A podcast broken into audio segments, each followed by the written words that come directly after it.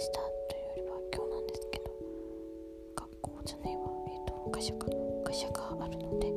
早く寝たいと思います。ではスタートします、えーなんで急に撮ろうかと思ったかっていうと私は人を好きになる時性格から入る人間です。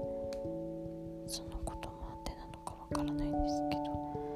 なんかこうものすごく顔が綺麗に整ってらっしゃる方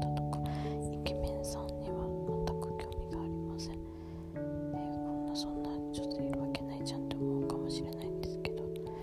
私はそのいるわけないじゃんの部類に入ってるのか定かじゃないんですがまあそんなところなんですけどえっ、と前のあの配信配信じゃねえどこかどこでも好きな方がいるという話をしたんですけどもどうやらこの好きな方の好きになったきっかけが面食いなような気がしてしまって。写真を見るたびにドキドキしてしまうという状態になっております。果たしてこれを面食いというのか言わないのか。